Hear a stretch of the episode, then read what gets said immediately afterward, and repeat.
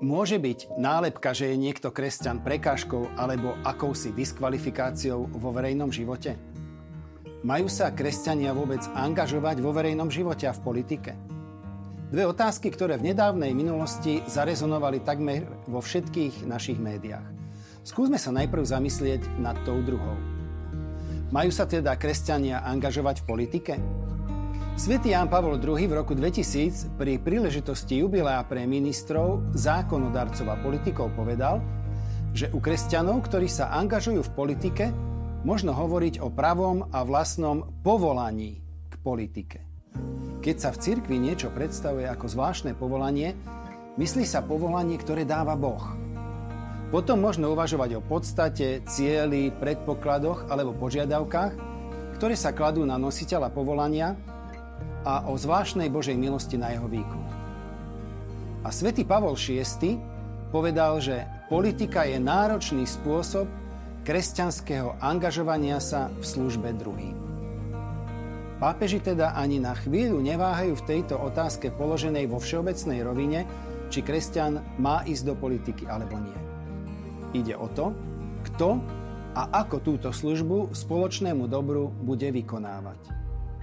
Politika je totiž využívanie legitímnej moci s cieľom dosiahnuť spoločné dobro spoločnosti. Spoločné dobro je pojem s jasne vymedzeným obsahom, ktorý druhý Vatikánsky koncil definuje ako súhrn tých podmienok spoločenského života, ktoré tak spoločenstvám, ako aj jednotlivým členom umožňujú plnšie a ľahšie dosiahnuť vlastnú dokonalosť. Samozrejme, že koncil má na mysli dokonalosť dočasnú, časnú tu na zemi, pretože tú dokonalosť absolútnu dosiahneme až v nebi. Kresťanský spôsob pôsobenia v politike znamená prežívať ju ako službu, ktorá si vyžaduje každodenné úsilie, kompetentnosť pri výkone svojich povinností a osvedčenú morálnosť v nezištnom a transparentnom výkone moci. Toto majú byť teda dva atribúty kresťanského politika. Osvedčená morálnosť a kompetentnosť. Je zrejme, že obidva rozmery sa navzájom doplňajú. Nestačí, aby politik bol iba mravný človek. Žiada sa, aby bol kompetentný. Teda dobre pripravený vzhľadom na zodpovednosť, ktorú bude niesť. U kresťanského politika práve táto jeho morálnosť ho musí vo svedomí pobádať, aby sa na svoju politickú funkciu pripravil aj po stránke profesionálnej, skôr než na ňu bude kandidovať. Prípadne, aby kandidoval na takú funkciu, ktorú dokáže kompetentne zastávať. Vráťme sa však k osvedčenej morálnosti ako jednej zo základných vlastností politika. Už spomínaný svätý Ján Pavol II povedal, že človek sa nesmie odlúčiť od Boha ani politika od morálky – pre kresťanského politika je teda kresťanská mravnosť nevyhnutnou podmienkou a spôsobom jeho existencie. Kresťanské hodnoty, ktorých sa pridržiava, pritom nie sú rídzo náboženské, ale sú aj prirodzene morálne. Sú teda obsahom prirodzeného mravného zákona, ktorý má každý človek vpísaný vo svojom srdci.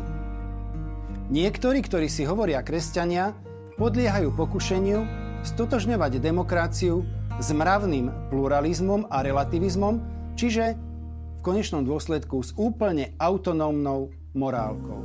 Domnela absolútna sloboda, ktorá dovoluje vytvárať si vlastné mravné normy v základných otázkach, ako je ľudská osoba, ochrana ľudského života, manželstvo či rodina, je cesta, ktorá vedie spoločnosť do slepej ulice. Jan Pavol II povedal, pravda a sloboda sa buď spolu spájajú, alebo spolu biedne hynú. Kde sa napravdu nehľadí, slabne sloboda a otvára sa cesta všestranného úpadku. Aj politika sa potrebuje opierať o princípy absolútnej hodnoty, lebo slúžia dôstojnosti osoby a ozajstnému ľudskému pokroku. Laickosť alebo laicita, ktorou by sa mala riadiť angažovanosť kresťanov, je nezávislosť občianskej a politickej sféry od sféry náboženskej, avšak nie od sféry morálky. To je veľký rozdiel. Laicita znamená predovšetkým postoj rešpektujúci pravdy prameniace z prirodzeného poznania, aj keď takým pravdám vyučuje aj náboženstvo. Pretože pravda je len jedna. A tu sa dostávame ku koreňu celej veci. Ako kresťan som nasledovníkom Ježiša Krista. Veď to je význam slova kresťan. A Ježiš Kristus za pravdu položil život – tým, že za pravdu zomrel, dokázal, že je o nej hlboko presvedčený. Ale svojim zmrtvých staním dokázal, že on tú pravdu naozaj má. A čo ešte viac, že on je pravda sama. Pravda s veľkým P. Byť kresťanom, čiže nasledovať Ježiša Krista, znamená nasledovať pravdu s veľkým P. Ako kresťan teda nikdy nemôžem rezignovať na pravdu vo svojom konaní. Nemôžem na jednej strane tvrdiť, že som kresťan a v základných veciach týkajúcich sa morálky, ktoré patria k univerzálne platnému prirodzenému zákonu a zároveň volať po mravnom pluralizme, čiže hovoriť, že pravdivé sú tvrdenia aj opačné alebo nesúhlasné, pretože v tomto prípade by to bola zrada Ježiša Krista. Uvedomme si, že Kristus túto pravdu vykúpil svojou krvou a dokázal ju svojim zmrtvých staním. Potrebujeme ešte viac? Odpoveď na otázku, ktorú sme si položili na začiatku, je teda zrejmá. Môže byť nálepka, že je niekto kresťan prekážkou vo verejnom živote? Odpoviem proti otázkou. Môže byť skutočný kresťan, ktorý sa zriekne Krista? Ak by mal kresťan pôsobiť vo verejnom živote s tým, že sa nesmie riadiť kresťanskou morálkou, znamenalo by to, že vo verejnom živote nie priestoru pre pravdu. A s tým sa nikdy nedá súhlasiť.